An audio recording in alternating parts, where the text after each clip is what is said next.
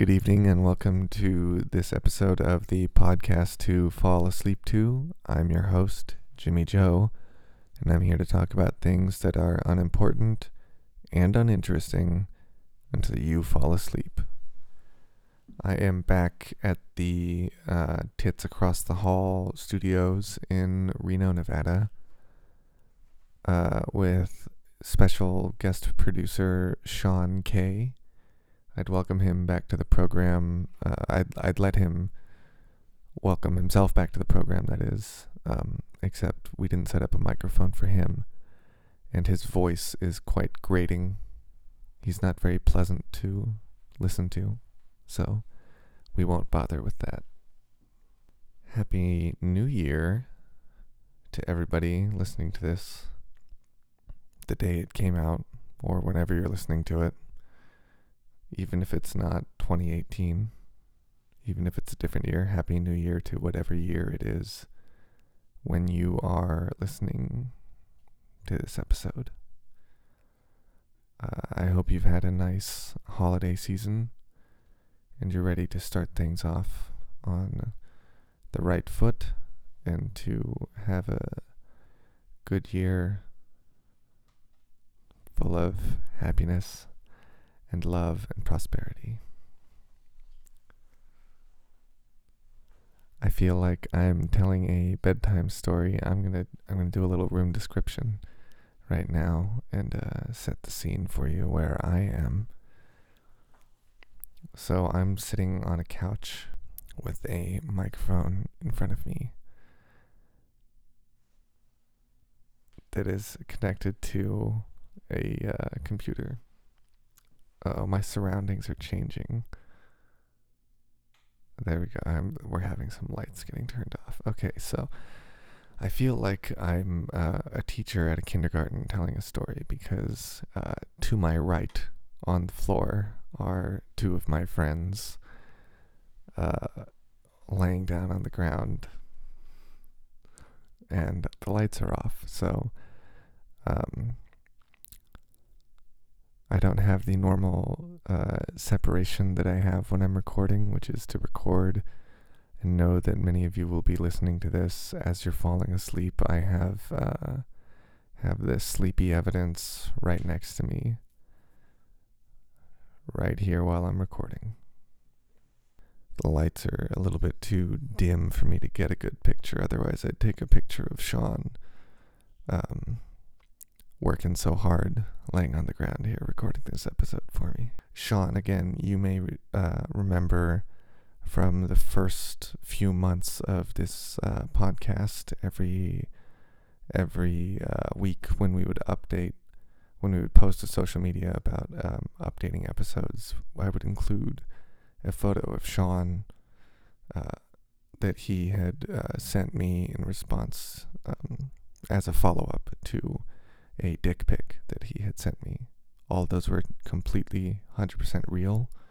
None of them were edited or altered in any way to make it seem like Sean is some sort of pervert, sex crazed, uh, dick pic peddling freak. It was all 100% real. I was just throwing that evidence of his his harassment into the world. He's a good guy. We're we're good friends.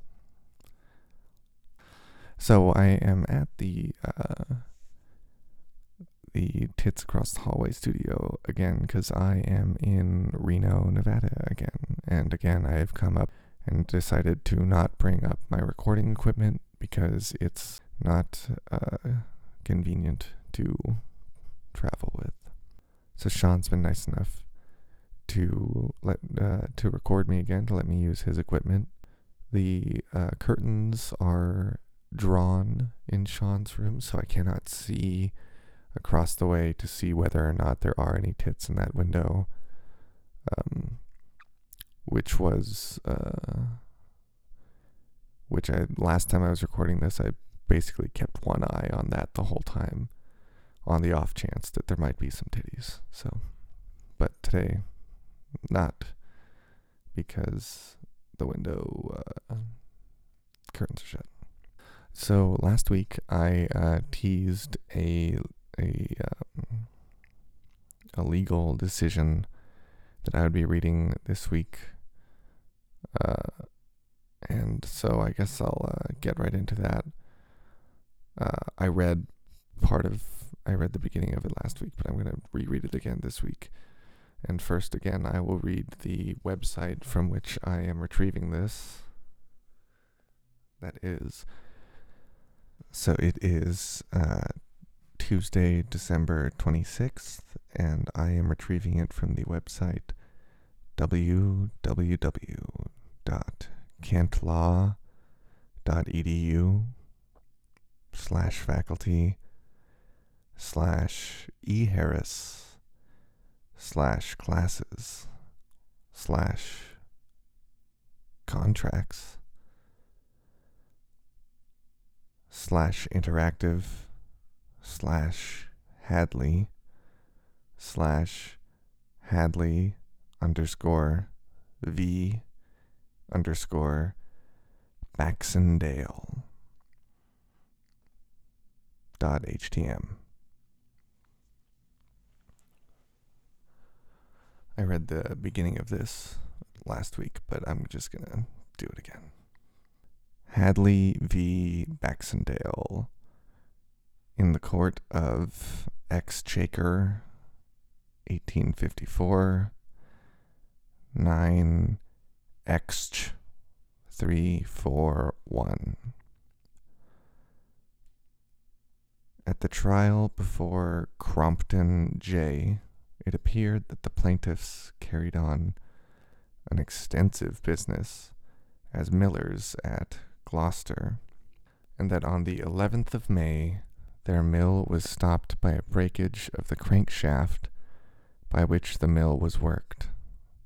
The steam engine was manufactured by Messrs. Joyce and Company, the engineers, at Greenwich, and it became necessary to send the shaft as a pattern for a new one to Greenwich. I might start using that as a euphemism for sex, to send the shaft as a pattern for a new one to Greenwich. Nothing gets people hotter than having to explain a really unfunny joke before you try to have sex with them. The fracture was discovered on the 12th, and on the 13th, the plaintiffs sent one of their servants to the office of the defendants, who are the well known carriers trading under the name of Pickford and Company, for the purpose of having the shaft carried to Greenwich. The plaintiffs told the plaintiffs. Fuck, where am I?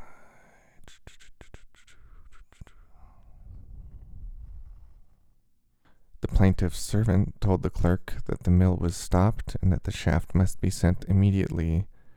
And in answer to the inquiry when the shaft would be taken, the answer was that if it was sent up by 12 o'clock any day, it would be delivered at Greenwich on the following day. On the following day, the shaft was taken by the defendants before noon for the purpose of being conveyed to Greenwich, and the sum of 21 4s was paid for its carriage for the whole distance. I don't know what 21 4s means. At the same time, the defendant's clerk was told that a special entry, if required, would be made to hasten its delivery. The delivery of the shaft at Greenwich was delayed by some neglect, and the consequence was that the plaintiffs did not receive the new shaft for several days after they would otherwise have done, and the working of their mill was thereby delayed, and they thereby lost the profits they would otherwise have received. On the part of the defendants, it was objected that these damages were too remote and that the defendants were not liable with respect to them. The, ju- uh, the learned judge left the case generally to the jury, who found a verdict with 251 damages beyond the amount paid into court. The judgment of the court was now delivered by Alderson B. We think that there ought to be a new trial in this case, but in so doing, we deem it to be expedient and necessary to state explicitly the rule which the judge at the next trial ought, in our opinion, to direct the jury to be governed by when they estimate the damages. There are certain established rules, this court says, in Alder v. Keighley 15 M and W 117, according to which they jury ought to find. And the court in that case adds, and here there is a clear rule that the amount which would have been received if the contract had been kept is the measure of damages if the contract is broken. The basic principle of contract damages is to put the non breacher in as good a position as he or she would have been had the contract been performed as promised. Does the court achieve this goal when it follows the clear rule that the amount which would have been received if the contract had been kept is the measure of damages if the contract is broken? And now it's giving me an option to answer yes or no for this. I'm not going to do that because that I didn't think that would happen. Looks like there's more uh, questions and answers. I'm not going to answer any of the questions. Now, we think the proper rule in such a case as the present is this where two parties have made a contract which one of them has broken, the damages which the other party ought to receive in respect to such a breach of contract should be such as may fairly and reasonably con- be considered either arising naturally, i.e., according to the usual course of things, from such breach of contract itself, or such as may reasonably be supposed to have been in the contemplation of both parties at the time they made the contract as the probable result of the breach of it. The court distinguishes two types of damage. One, though arising in a in the usual course of things, and two, those reasonably supposed to be in the contemplation of the parties at the time of the con- of contracting. Focus for now on one. If the court were to hold that the Hadleys lost profits were damages arising in the usual course of things, then it would award the Hadleys the lost profits and thereby putting them in the position they would have ha- uh, they would have been had the breach not occurred. And apparently that's a yes or no question. Now, if the special circumstances under which the contract was actually made were communicated by the plaintiffs to the defendants, and thus known to both parties the damages resulting from the breach of such a contract, which they would reasonably com- contemplate, would be the amount of injury which would ordinarily follow from a breach of contract under these circumstances, so known and communicated. But on the other hand, and no, I did not mispronounce that. This says, on the other had. If these special circumstances were wholly unknown to the party breaking the contract, he, at the most, could only be supposed to have had in his contemplation the amount of injury which would arise generally, and in the great multitude of cases not affected by any special circumstances from such breach of contract. Suppose you routinely hire me to deliver packages for you. As we both know, the packages never contain items worth more than $20. Today, however, you hand me a package containing a diamond necklace worth $1 million. you hand me the package already wrapped and do not tell me the value of what it contains. A. The damage of $1 million if the package is lost is reasonably supposed to be in my contemplation at the time of the contracting. Or B. The damage of $1 million if the package is lost is not reasonably supposed to be in my contemplation at the time of contracting. Who knows? For had the special circumstances been known, the parties might have specially provided for the breach of contract by special terms as to the damages in that case, and of this advantage it would be very unjust to deprive them. Now, the above principles are those by which we think the jury ought to be guided in estimating the damages arising out of any breach of contract. It is said that other cases, such as breaches of contract in the non payment of money, or in the not making a good title to land, are to be treated as exceptions to, to from this, and as governed by the conventional rule, but as, in such cases, both parties must, must suppose to be cognizant of that well known rule. These cases may, we think, be more properly classed under the rule above enunciated as to cases under known special circumstances, because there both parties may reasonably be presumed to contemplate the estimation of the amount of damages according to the conventional rule. The court will not award damages not reasonably supposed to be in the contemplation of the parties at the time of contracting. Suppose the court were to hold, as indeed it does below, that the Hadleys' lost profits were not reasonably supposed to be in the contemplation of the parties at the time of contracting, then it would not award the lost profits.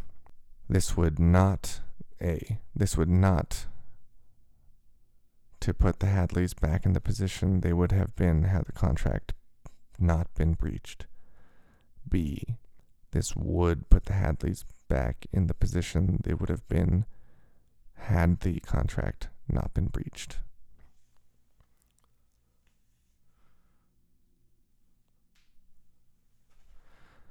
Now, in the present case, if we are to apply the principles above laid down, we find that the only circumstances here c- communicated by the plaintiffs to the defendants at the time the contract was made were that the article to be carried was the broken shaft of a mill, and, the, and that the plaintiffs were the millers of that mill. But how do these circumstances show reasonably that the profits of the mill must be stopped by an unreasonable delay in the delivery of the broken shaft by the carrier to the third person. Suppose the plaintiffs had another shaft in their possession put up or putting up at the time, and that they only wished to send back their broken shaft to the engineer who made it. It is clear that this would be quite consistent with the above circumstances, and yet the unreasonable delay in the delivery would have no effect upon the intermediate profits of the mill, or, again, Suppose that at the time of the delivery to the carrier, the machinery of the mill had been in the in other respects defective, then, also, the same results would follow. Here it is true that the shaft was actually sent back to serve as a model for a new one, and that the want of a new one was the only cause of the stoppage of the mill, and that the loss of profits really arose from not sending down the new shaft in proper time and that this arose from the delay in delivering the broken one to serve as a model. But it is obvious that in the great multitude of cases, millers sending off broken shafts to third parties by a carrier under ordinary circumstances, such circumstances would not, in all probability, have occurred. And these special circumstances were here never communicated by the plaintiffs to the defendants. It follow, therefore, that the loss of profits here cannot reasonably be considered such a consequence of the breach of contract as could have been fairly and reasonably contemplated by both parties when they made this contract. For such loss would neither have flowed naturally from the breach of this contract in the great multitude of such cases occurring under ordinary circumstances, nor were the special circumstances which, perhaps, would have made it a reasonable and natural consequence of such breach of contract communicated to or known by the defendants. The judge ought, therefore, to have told the jury that, upon the facts then before them, they ought not to take the loss of profits into consideration at all in estimating the damages. There must therefore be a new trial in this case. Notes and questions. 1. The court distinguishes between two types of damages. A. Damages that should be such as may fairly and reasonably be considered, either arising naturally, i.e., according to the usual course of things, and B. Damages such as may reasonably be supposed to have been in the contemplation of both parties at the time they made the contract as the probable result of the breach of it. By A, they mean damages that a reasonable person would realize are the likely result of a breach of a contract of the type in question. By B, they mean damages that a reasonable person would not realize are the likely result of a breach of a contract of the type in question. These damages arise from special circumstances. These damages arise from special circumstances one would not normally assume to be the case. The breacher always bears the A type damages. However, he or she bears the B type damages only if he or she is knew or should have known of the special circumstances giving rise to them. The restatement second contracts expresses essentially the same rule in terms of reasonable foreseeability. Damages a reasonable person would realize are the likely result of a breach of a contract of the type in question are always reasonably foreseeable. Damages that arise from special circumstances are reasonable, foreseeable only if the breaching party had reason to be aware of them at the time of contracting. The breacher bears only those damages that were, at the time of contracting, reasonably foreseeable by the breacher as the probable result of a breach. 2. In Postal Tel Cable Company versus Lathrop 151, Illinois 575, 1890. A coffee dealer sends a telegram directing his broker to buy 1,000 bags of coffee. Through the telegraph company's error, the amount got changed in transmission to 2,000 bags. Shortly after the purchase, the price of coffee fell, and the dealer sustained double the losses he would have had the order been properly transmitted. The dealer sues the telegraph company to recover the extra loss. The court held that the loss of the additional 1,000 bags was reasonably foreseeable by the telegraph company at the time of contracting, as the presumably as the probably result of the breach. Thus, the plaintiff's expectation award was A. The loss of 2,000 bags of coffee. B. $0. C. The loss of 1,000 bags of coffee. 3. The Hadley Court claims that it is obvious that in the great multitude of cases millers sending off broken shafts to third parties by a carrier under ordinary circumstances, such consequences, the lost profits as a result of the delay in delivery, would not, in all probability, have occurred. The court support this claim with convincing facts about mills in England. True or false? in Postal Tel Cable Co. v. Lathrop, 131 Illinois 575 1890.